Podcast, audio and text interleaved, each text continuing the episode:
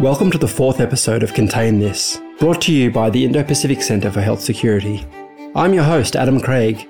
Today I'm chatting with Dr. Stephanie Williams, along with our executive producer, Rachel Mason Nunn. We've relaunched Contain This, and today's conversation is a chance for both Steph and I to introduce ourselves to you, our community. Steph is Australia's ambassador for Indo Pacific Regional Health Security. She is also the principal sector specialist for health at the Department of Foreign Affairs and Trade and a visiting fellow in applied epidemiology at the Australian National University. She has previously worked in a range of roles, including as a technical officer in the Global Health Security Program at the WHO and as a medical doctor in MSF in Uganda. You'll hear more about Steph and my background during this conversation. I'm thrilled to be the host of Contain This. The podcast is more important now than ever and you'll hear Steph explain why towards the end of our chat. As well as introducing ourselves, this episode is intended to give you a taste of what you can expect from Contain This. We've got a brilliant lineup of guests, and we'll be having some really important conversations addressing the challenges and triumphs in health security in our region. We'd love to hear your thoughts on the show via any of our social media channels, which we've included links to in the show's notes. I'm your host, Adam Craig, and this is Contain This. Enjoy the episode. Stephanie Williams, Adam Craig, it's great to speak with you both. My name is Rachel Mason Nunn, and I'm thrilled to be working with you on Contain This from the Indo Pacific Centre for Health Security, supported by the Australian Government. We have a stellar lineup of guests over the coming months, and today is a chance for our community to learn about you both. Stephanie, in your capacity as Australia's Ambassador for Regional Health Security, and Adam, in your capacity as host of Contain This. And for those wondering what I'm doing here, I'm the executive producer of Contain This and CEO of Goodwill Media and Communications, the production agency behind Contain This. Starting with you, Steph, you're Australia's ambassador for regional health security. For our listeners that aren't familiar with what your role actually entails, can you tell us a bit more about that? The Ambassador for Regional Health Security should really showcase the strength of Australia's public health and medical expertise and facilitate these linkages across the region in a way that brings to bear the opportunity for continued improvement in public health and healthcare, especially to the people of the Indo-Pacific region. I think the key to the role is really building relationships with health counterparts in the region, as well as in the international sphere like WHO and UN agencies, where Australia has a key role to play in advocating for better outcomes in health across the globe.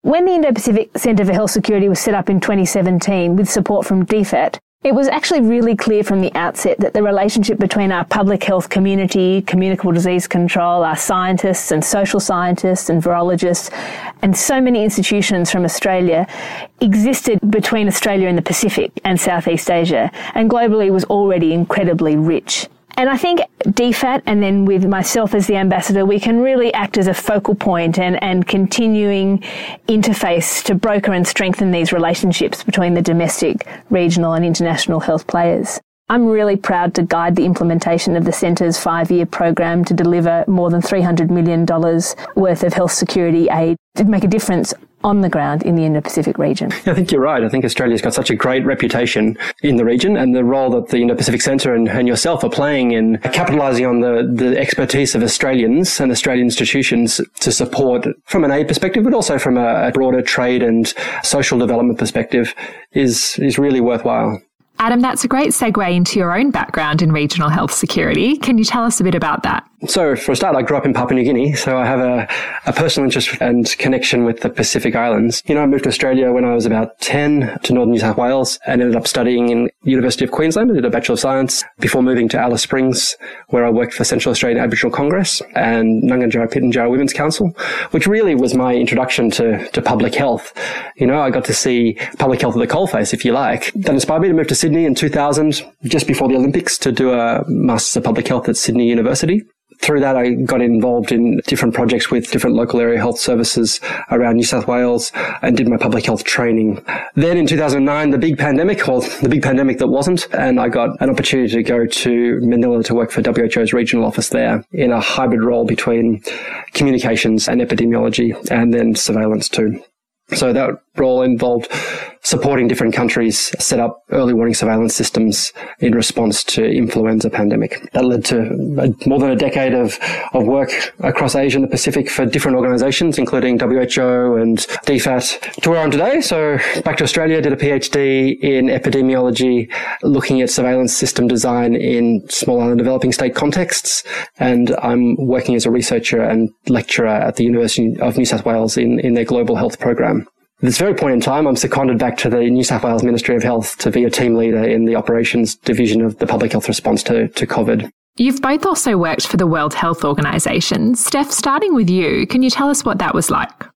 I've had a couple of opportunities to work with the World Health Organization during my journey in public health, where I've worked with them in different countries, once in Myanmar, exchange in Uganda, although I was with the MSF at the time, and then at headquarters in Geneva. When I worked for Médecins Sans Frontières in Uganda, I remember seeing the WHO officers in the field for the first time and observing that they had a very clear coordinating role in the case where we were managing a, a response to a crisis of internally displaced people in the early 2000s. Uh, then later, during my Masters of Applied Epidemiology at the Australian National University in 2009, similar to Adam, it was during H1N1, the influenza pandemic, where there was a huge demand for public health expertise and epidemiologists, albeit nothing nothing compared to the demand currently for that expertise during COVID 19. And in that setting, I did a two month internship at WHO Geneva headquarters in their Strategic Health Operations Centre, which runs the Health Emergencies Program and coordinated global assessment and response to infectious disease outbreaks. And that two month internship turned into a year long transition to a job, technical officer role, doing the same function. And my observations at that time were really about how sophisticated and engaged and connected to countries WHO at the headquarter level was. And that was through strategic use of their regional offices and good relationships with country officers. It's obviously not always perfect. These things are a constant partnerships and relationships always changing, but in the whole, I was impressed by the level of connection between what was a global function of threat detection, a regional office function of threat detection and response, and same down to the country office. And I think that although I was only there for a year, WHO as an organisation, I observed their capacity to bring huge volume of expertise and relationships to bear on particular problems or complex issues it's not always easy to mobilize expertise quickly. And I think now stepping back from with a different perspective during COVID-19, I continue to observe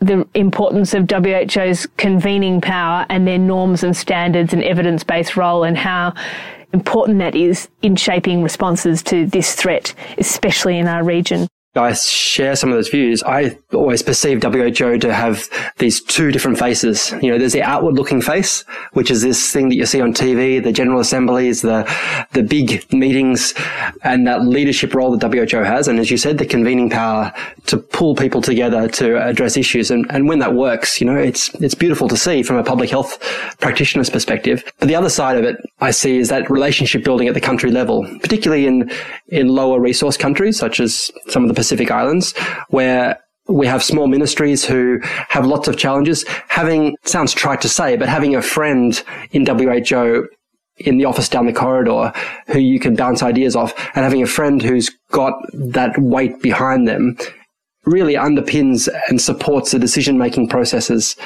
of smaller states I see. And I think that's, you know, I think again, that's beautiful to see. And, and it's a really important role that without the weight of WHO, countries would, I think, be in a, in a more tenuous position. Adam, I agree. It is not without its challenges. WHO's global budget is oft quoted to be just a fraction of what it costs to run a single hospital in the state of America or half the budget of the United States Centers for Disease Control. We have to marry that with its performance in hundreds of member states. When you have a good WHO country office with staff able to have supportive dialogue with health ministries and access the answers which in well-resourced health systems, we can take for granted, and I think of my experience in Australia where with an immunisation question as a public health physician, I can call the National Centre for Immunisation Research and Surveillance and talk to any number of experts and run through my questions about whether to, how one might run a sero survey to understand measles susceptibility in a particular population. And when such national expertise um, is not available, I don't think we can underestimate the value of having access to an organisation that links into expertise, norms, standards, and technical advice. In the same breath, we need to temper our expectations. Having the right staff in place in WHO country offices or throughout the organisation is a critical part of capacity to advise government on responses and how that transition between what the technical answer is to what the practical way forward is, that is a constant challenge that we have in making the value of the WHO country offices come to bear in a particular country.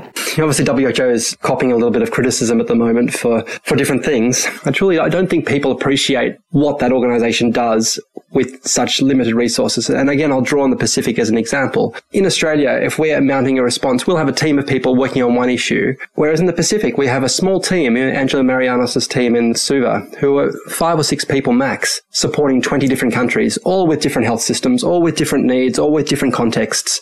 And to do that in a way that has been done for the last, you know, decade or more is a testament to the commitment of those staff, but also the system that supports them. That brings us to the Indo Pacific Centre for Health Security. Steph, starting with you, can you tell us why the health security of the Indo Pacific region is in Australia's interest?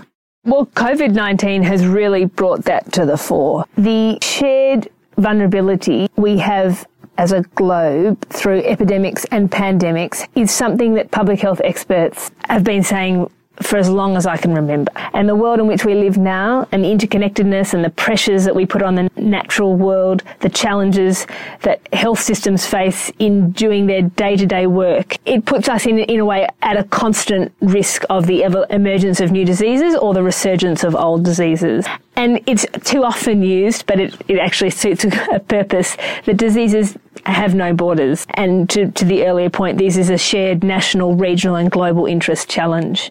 COVID is one of the best studies I've seen of interconnectedness and our shared vulnerability. What's so interesting is even with the threat of COVID cases, with no COVID cases, countries have moved so quickly to significant lockdown or restrictions of movement within their countries and between countries. And I think in part, some of that really reflects a lack of confidence in health systems, in public health systems, and really we can see the multi-sectoral impact of this crisis and all the fallouts, but at the core, the inability to say we've got this covered, and that's been a shared challenge globally from low, least resourced even to high income settings, comes back to the centrality of health and health systems and how the ability for them to function is key to mitigating the impacts of a response. So I approach the question of why health security is in Australia's national interest in three different ways. Firstly, it's purely you know, bioepidemiologically important that we contribute to the detection and response to disease outbreaks. I mean, that's going to protect our populations, and that's, I guess, the most clear linear link between the effort that we put into regional health security and Australian citizens' health. But secondly, you know, there's a whole social development angle there. Australia has a lot to, to offer social development and the betterment of our region for both health gain, but also economic development that comes with that. And Steph, you mentioned earlier on about your role as the ambassador, and that's about leveraging those assets that we have in the country. And I guess thirdly, I see there's a diplomatic component there. Health security is topical. It's always going to be controversial. And by Australia being involved in regional health security, we have some influence in the way things go at a regional level. And we get a seat at the table, if you like. We can be engaged in and contribute to and, and in some, to some degree influence the course of agencies like ASEAN and the Pacific Islands Forum, big global or regional governance mechanisms that you know, really influence the way we as a Asia Pacific region will respond to, to events such as COVID-19 and, and future pandemics. Steph, what support is the Indo Pacific Centre for Health Security providing to the Pacific during this COVID 19 pandemic? Many of the health security initiative partnerships that were existing have really come into play in the response. A small but important example of this is that there were programs in place to strengthen infection prevention and control in some of the small island states, such as Tuvalu and Kiribati. Because of that, we had infection control advisors who were in place at the time COVID emerged, and they were able to reorient and support national preparedness for COVID straight away, and were highly valued in doing so. There's also been a number of examples where our existing partners have been able to pivot towards COVID-19. And then there's what we're doing specifically for COVID. In the Centre for Health Security in DFAT, working very closely with our Pacific, humanitarian and Southeast Asian colleagues. Very early on, we had a coronavirus preparedness and response strategy. It had three pillars preparedness, response, and medium term capacity building. So, in the preparedness, we worked through our bilateral programs, so the health programs that DFAT already funds in places like PNG, Solomons, Vanuatu, and through the Pacific to support each country's preparedness. And I can't state how important those existing relationships and programs have been to enable Australia and DFAT to assist the health response in these countries. Very early on, we funded the WHO Pacific Office Action Plan for COVID-19 with New Zealand and Australia, with Australia putting in 1 million Australian dollars, New Zealand 1 million New Zealand dollars to that plan. And as I talk today in mid-April, that has enabled the Suva office to respond to over 300 requests for assistance and technical advice, dispatch more than 68 shipments of PPE to pre-positioned suppliers across 20 countries and territories in the Pacific, and send individual experts to multiple countries. All of that is a constant source of support to the region. In addition, through an emergency fund allocation to the Centre for Health Security, we have been able to bolster support to our existing partners. A really good example is the Menzies Centre for Health Research and Maluk Timor, who are working with the Ministry of Health in Timor-Leste in infection control, case management and preparedness. And being able to surge support through our emergency allocation to Menzies Centre for Health Research has enabled the development of laboratory diagnostic capacity for respiratory viruses in Timor. That obviously suits the short term, but it will be a key long term impact of our response to COVID-19. Another really relevant example is the very quick decision between Australia, New Zealand, WHO, SPC and the US to procure the earliest possible shipment of GeneXpert COVID cartridges, which are for the rapid PCR diagnostic testing for COVID-19. And those GeneXpert machines existed in every Pacific country except Tokelau. However, we quickly came together to purchase cartridges and some machines for the Pacific uh, and working still as they come into the region to dispatch. And again, coordinated response with partners in enabling access to a critical supply laboratory diagnosis for COVID-19. They're all examples from the preparedness phase. And I think at the moment we're really straddling preparedness and response in the Pacific and we're seeing cases increase in, in countries close to us. And in this phase, we are looking in a response phase very closely at what response is appropriate, feasible and sustainable in countries if an outbreak really takes off. And we're looking uh, to work with partners and, and countries to think about what the combined effort in a response could and should be.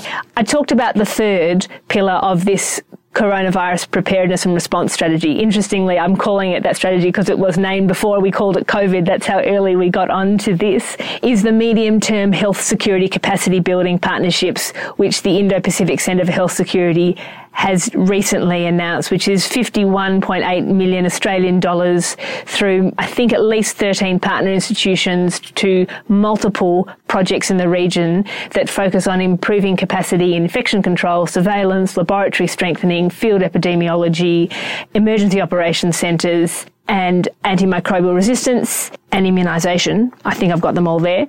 And those projects are really about what the ongoing needs are in those core functions in countries which Australian institutions will partner with national governments and institutions to do. By virtue of the fact they've focused on core functions of health security, they will be making a direct impact on the COVID response in countries where they're up and running you know, across the board, Australia is one of the leaders in, in this idea that we've got to strengthen the system within which health is implemented. It's not just about projects or chipping off uh, areas of specific interest to a, country or, or one of its agencies. It's about building the leadership skills, building you know the health information infrastructure, the workforce capacity to deal with whatever comes along. Obviously, COVID's going to test that capacity probably to breaking point. We don't know. It's something that will be seen, but we've seen over the last 10 years, partly because of Australia's investment, but also the investment of other agencies through those organizations such as WHO and the Pacific communities, real investment in addressing some of the, the gaps within the health system that have allowed countries to respond. And I think there's been some good examples recently. I mean, if we look at how uh, Vanuatu is responding, for instance, to the current post-cyclone event, I mean, that's a really nice example of a country whose capacity has been built tremendously since Cyclone Pam a few years back. And that's the result of, of all this coordinated effort that has been put into, into a specific context. So, to close now, can you both share your reflections on Contain This and let our community know what they can expect over the coming months? I see Contain This as being an opportunity for DFAT and the Indo Pacific Centre for Health Security to start to tease out some of those more complex issues that relate to regional health security, issues such as how health security and gender interface or how we use technology in low resource settings to advance our detection and response to outbreaks. These things that play off the work that DFAT has been doing in the past and will do in the future and in a post-COVID world to engage the audience, the listeners of the podcast in those discussions and to hear from some of our experts, both within Australia, but, but also more broadly in the region. Experts being the academics and the practitioners in the field, but also the community members and the people who are having a lived experience of health security or lack thereof. I hope that Contain This provides a credible voice and source of information in the global health security community. The relaunch of this podcast comes at a time when global health security is front and centre in the media landscape. So the need for discussion and debate on evidence is more important than ever, and especially discussions that are with people at the very heart of their field and practice in our region. As a production of the Indo Pacific Centre for Health Security, this podcast plays a role in amplifying the excellent work of Australian and regional partners in strengthening health systems and will contribute to the evidence and policy debate about how we respond to the evolving health security environment. I'd also really like to see the voices of our health leaders in the Pacific on this podcast and in our region to really demonstrate how critical their contribution to the broader health security is and will continue to be. That's it for episode 4 of Contain This. You've heard from Stephanie Williams, Rachel Mason Nunn, and myself, Adam Craig. Our episodes air fortnightly. Join us in two weeks for a discussion with leading health security specialists, Sara Davies and Adam Kamradt-Scott. In the meantime, connect with us on social media via the links in our show's notes. Stay well and speak soon.